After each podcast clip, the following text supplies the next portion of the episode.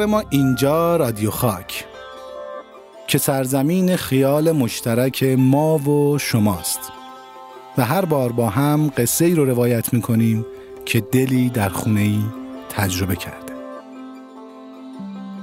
خیلی از ما تجربه اینو داریم که چیزی رو با همه فرسودگی دوست داریم. و دلمون میگه خیلی با ارزشه. ولی نمی‌تونیم برای بقیه توضیح بدیم. چون ظاهر همه پسندی نداره. ولی اگه بتونیم گرد و خاک رو از وجودش بگیریم می‌رسیم به گوهری که این بار سخت میشه ازش چشم پوشی کرد. اگه دل بدید تو این قصه میگیم براتون. به شما که از راه این صدا به نگاه ما دل میبندید سلام. همراهیتون به دیده منت. دانه دوم انار گیسوی بیتاب.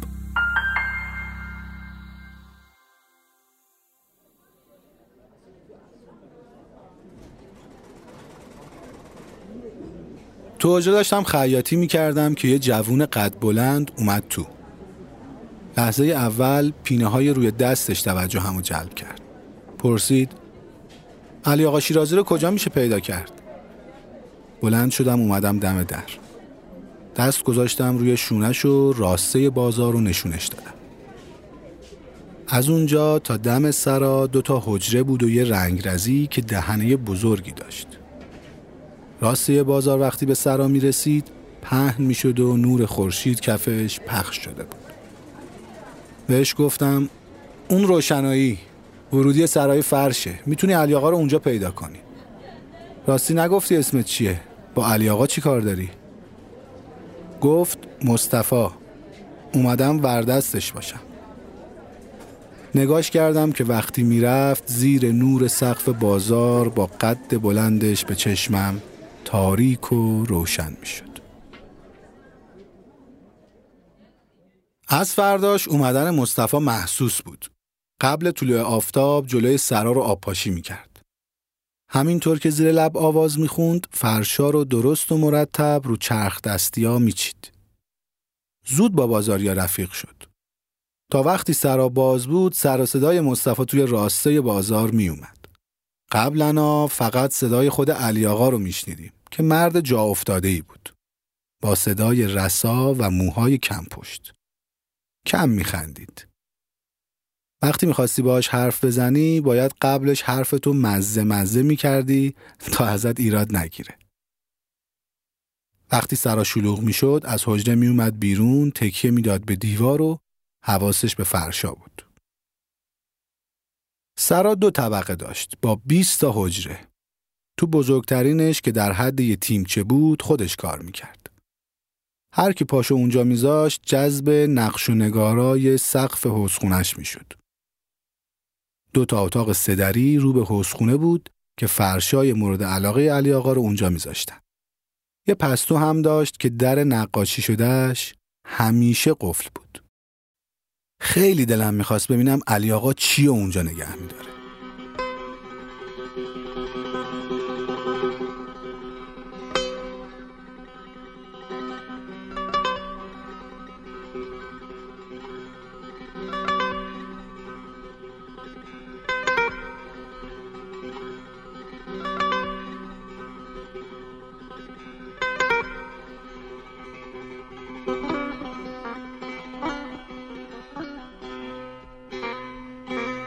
مردم علی آقا رو به جدیت و دست به خیر بودن میشناختن. همه می‌دونستن که بزرگ بازاره. خیلی هم در موردش حرف می‌زدن. آدم نمی‌تونست بفهمه کدومش راست کدومش دروغ. خونه علی آقا سه تا حیات داشت. در اصلی خونه ته دربند تو هشتی به یه حیات هشت سلعی که بهش میگن کشگولی وامی شد. یه حیات دو طبقه که چهار گوشه طبقه دومش عروسی داشت و تو تالار معلوم نبود چند نفر جا میشن. یه خونه درندشت که فقط حوز مرمرش پنجاه متر بود. این در رو که برا رفت و اومد خانوادگی بود دختر بزرگش باز می‌کرد. اسمش رعنا بود و رسما خانوم خونه. از سالها قبل که وجود مادر فقط یه قاب عکس روی دیوار شده رهنا انگار روح مادر بود که خونواده رو جمع می کرد. همیشه هم ترگل و برگل بود. تو محل مادری نبود که دلش نخواد پسرش داماد این خانواده بشه. اما بازاریا از در دوم خونه رد می شدن. رو به حیات خوشگلی که انگار برات دیدن مهمونا درست شده بود. یه حیات کوچیک که دو تا پنج دری پرنقش و نگار داشت و بالای درگاهاش مقرنسای گچی بود. سفیدی حیات تو نور تابستون تو چشم می‌زد و باید چشمتو میدزدیدی. در این حیات رو دختر دوم باز می‌کرد که ریزه میزه بود و قدش یه ذره کوتاهتر از رعنا. ولی دست به سیاه و سفید نمی‌زد. صداش می‌زدن گندم. نقش صورتش انگار یه تابلوی نقاشی بود و خودش پر از اشوه. همه می‌گفتن دخترای علی آقا همه چی تمومن و به قول یزدیا علاوه تر. اما خونه در سومی هم داشت که هیچ کس پشتشو ندیده بود.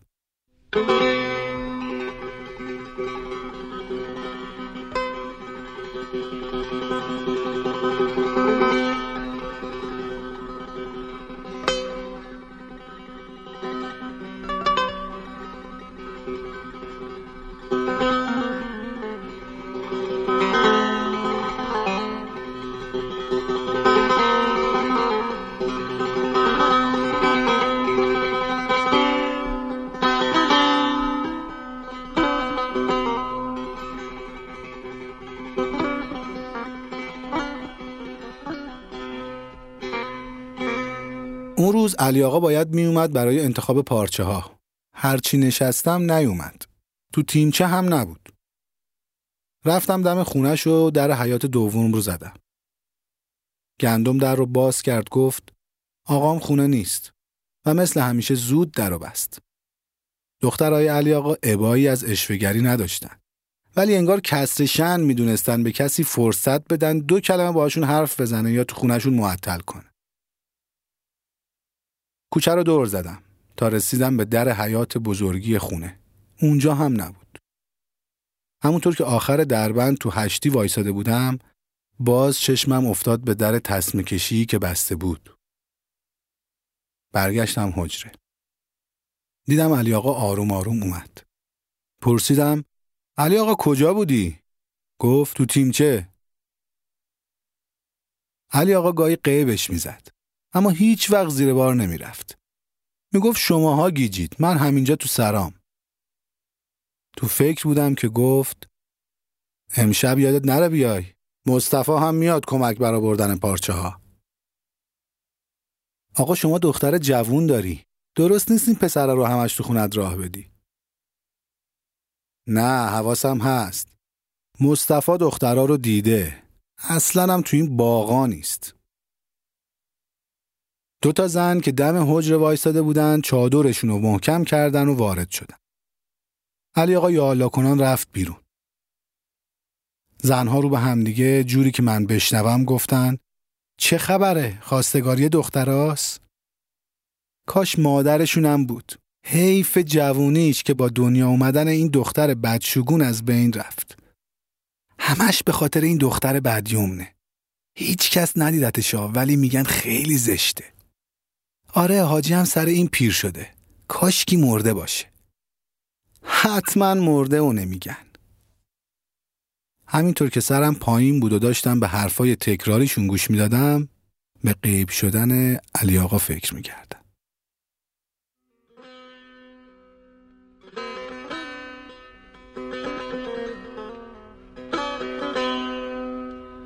همزبانی خیشی و پیوندی است. یار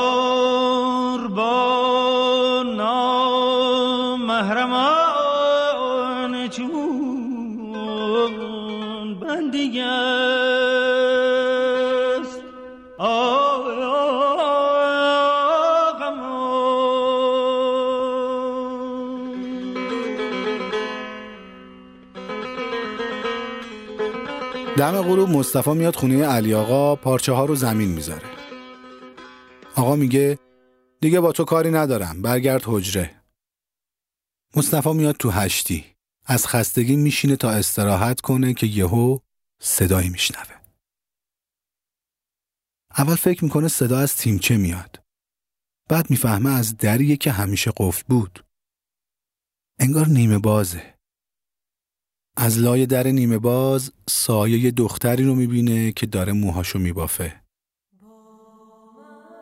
صدای زمزمش به سختی شنیده میشه. گوشش رو میچسبونه به در. همون لحظه حس می‌کنه این صدا خیلی آشناست. انگار که سالها تو خلوت خودش شنیده. صدا تو گوشش میپیچه. هل میشه. یهو به خودش میاد می‌بینه اونقدر بلند بلند نفس می‌کشه که یهو صدا ساکت شده. و این بار داره بلندتر می‌خونه. مصطفی خودشو جمع می‌کنه که بره. ولی انگار دلشو جا می‌ذاره و میاد.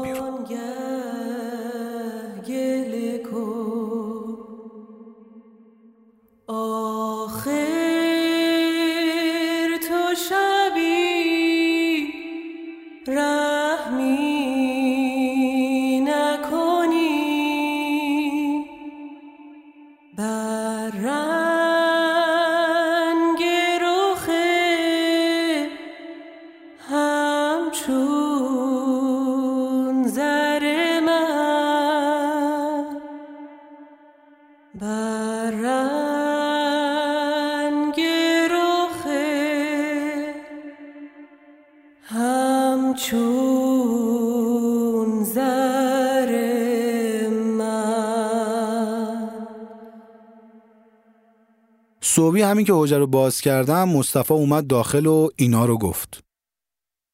منم اون روز که دنبال علی آقا رفته بودم فهمیدم اون در نقاشی شده تو تیمچه به یه جایی باز میشه. ولی به روم نیاوردم. مصطفی گفت چند روزه تو محله پرسجو می‌کنه. ولی هرچی بیشتر گشته خبرهای بدتری شنیده. حتی مردم می‌گفتن این دختر اینقدر بدیومنه که شبا میبندنش رو خر و میچرخوننش تا شیطون از وجودش در بره. مصطفی ساکت شد و همینطوری داشت منو نگاه می‌کرد. نگاه کردنش جالب بود. یهو زل می‌زد تو صورت تو نگاهش میموند. معلوم نبود داره تو رو نگاه می‌کنه یا حواسش اینجا نیست. همینطوری که زل زده بود شمرده شمرده گفت کی گفته بدیومنه؟ همه هم میگن زشته. ولی آقا اصلا زشت نیستا. چه دانستم که این سودا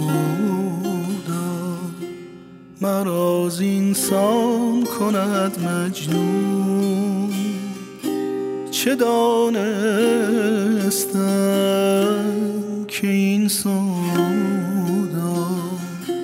مراز اینسان کند مجنون دلم را دوزخی سازد.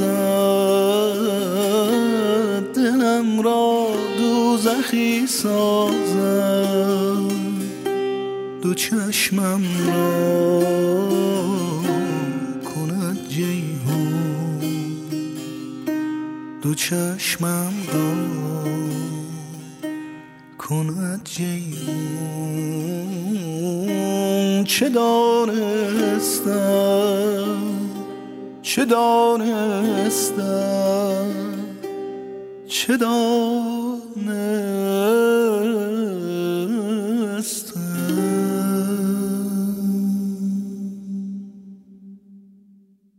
تو نشسته بودم که صدای داد علی آقا بلند شد.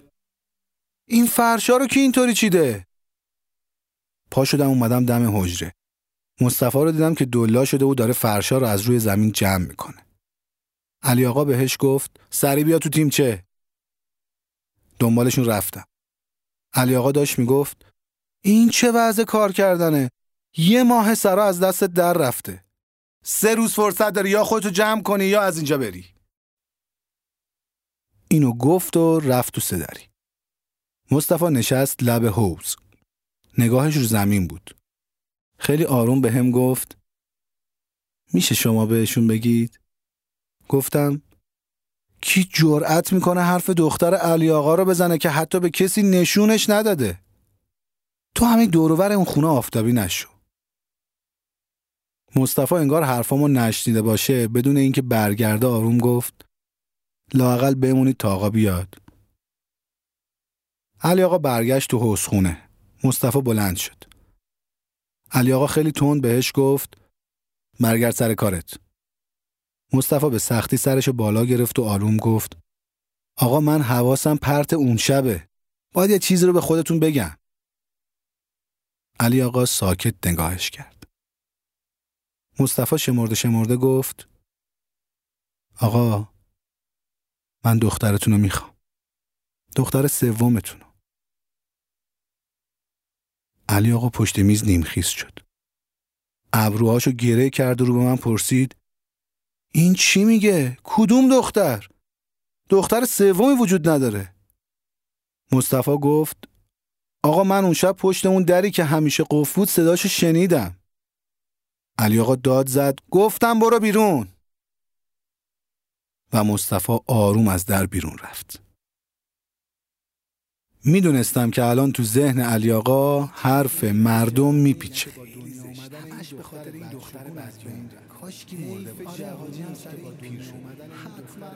علی آقا دستشو گرفت به زانوش و نشست روی فرشای تا شده کنار تیمچه.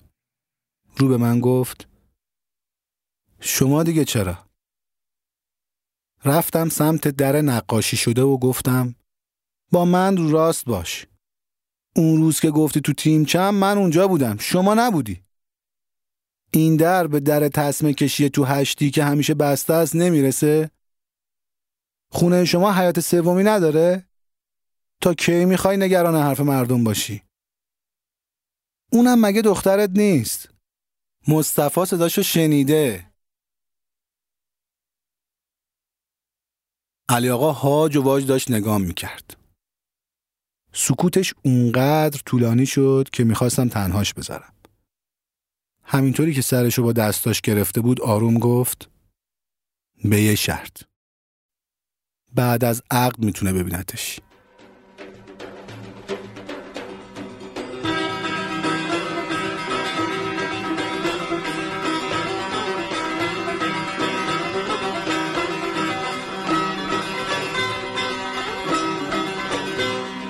چو این تبدیل ها آمد نه آمون ماند و نه دریا.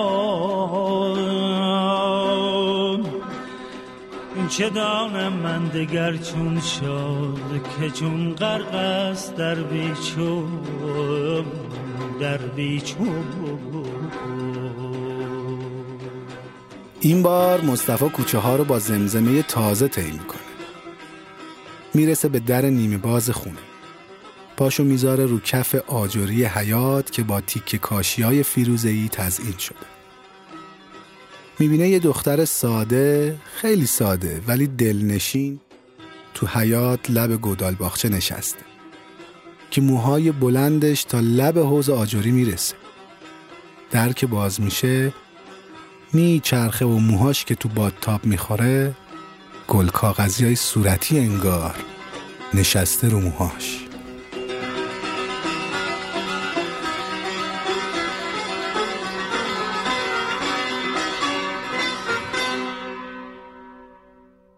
این قصه تصویرسازی تمثیلی نویسنده از خانه مرتاز با سه حیاتش بود. در حیات کوچیک معروف به خربند بعد از 22 سال به اصرار باز شد.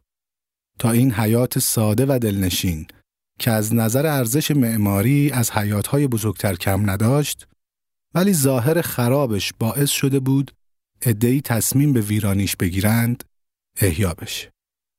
گیسوی بیتاب بر اساس ایده سید هادی رضوی بود که رها فرشاد بازنویسی کرده و من مجتبا حبیبی در اینجا میزبان شما بودم.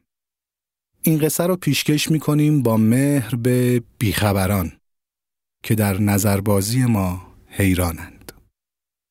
قرار ما با شما 15 روز بعد کاش که تا دمدمای خاطره دلتنگ باشید و برقرار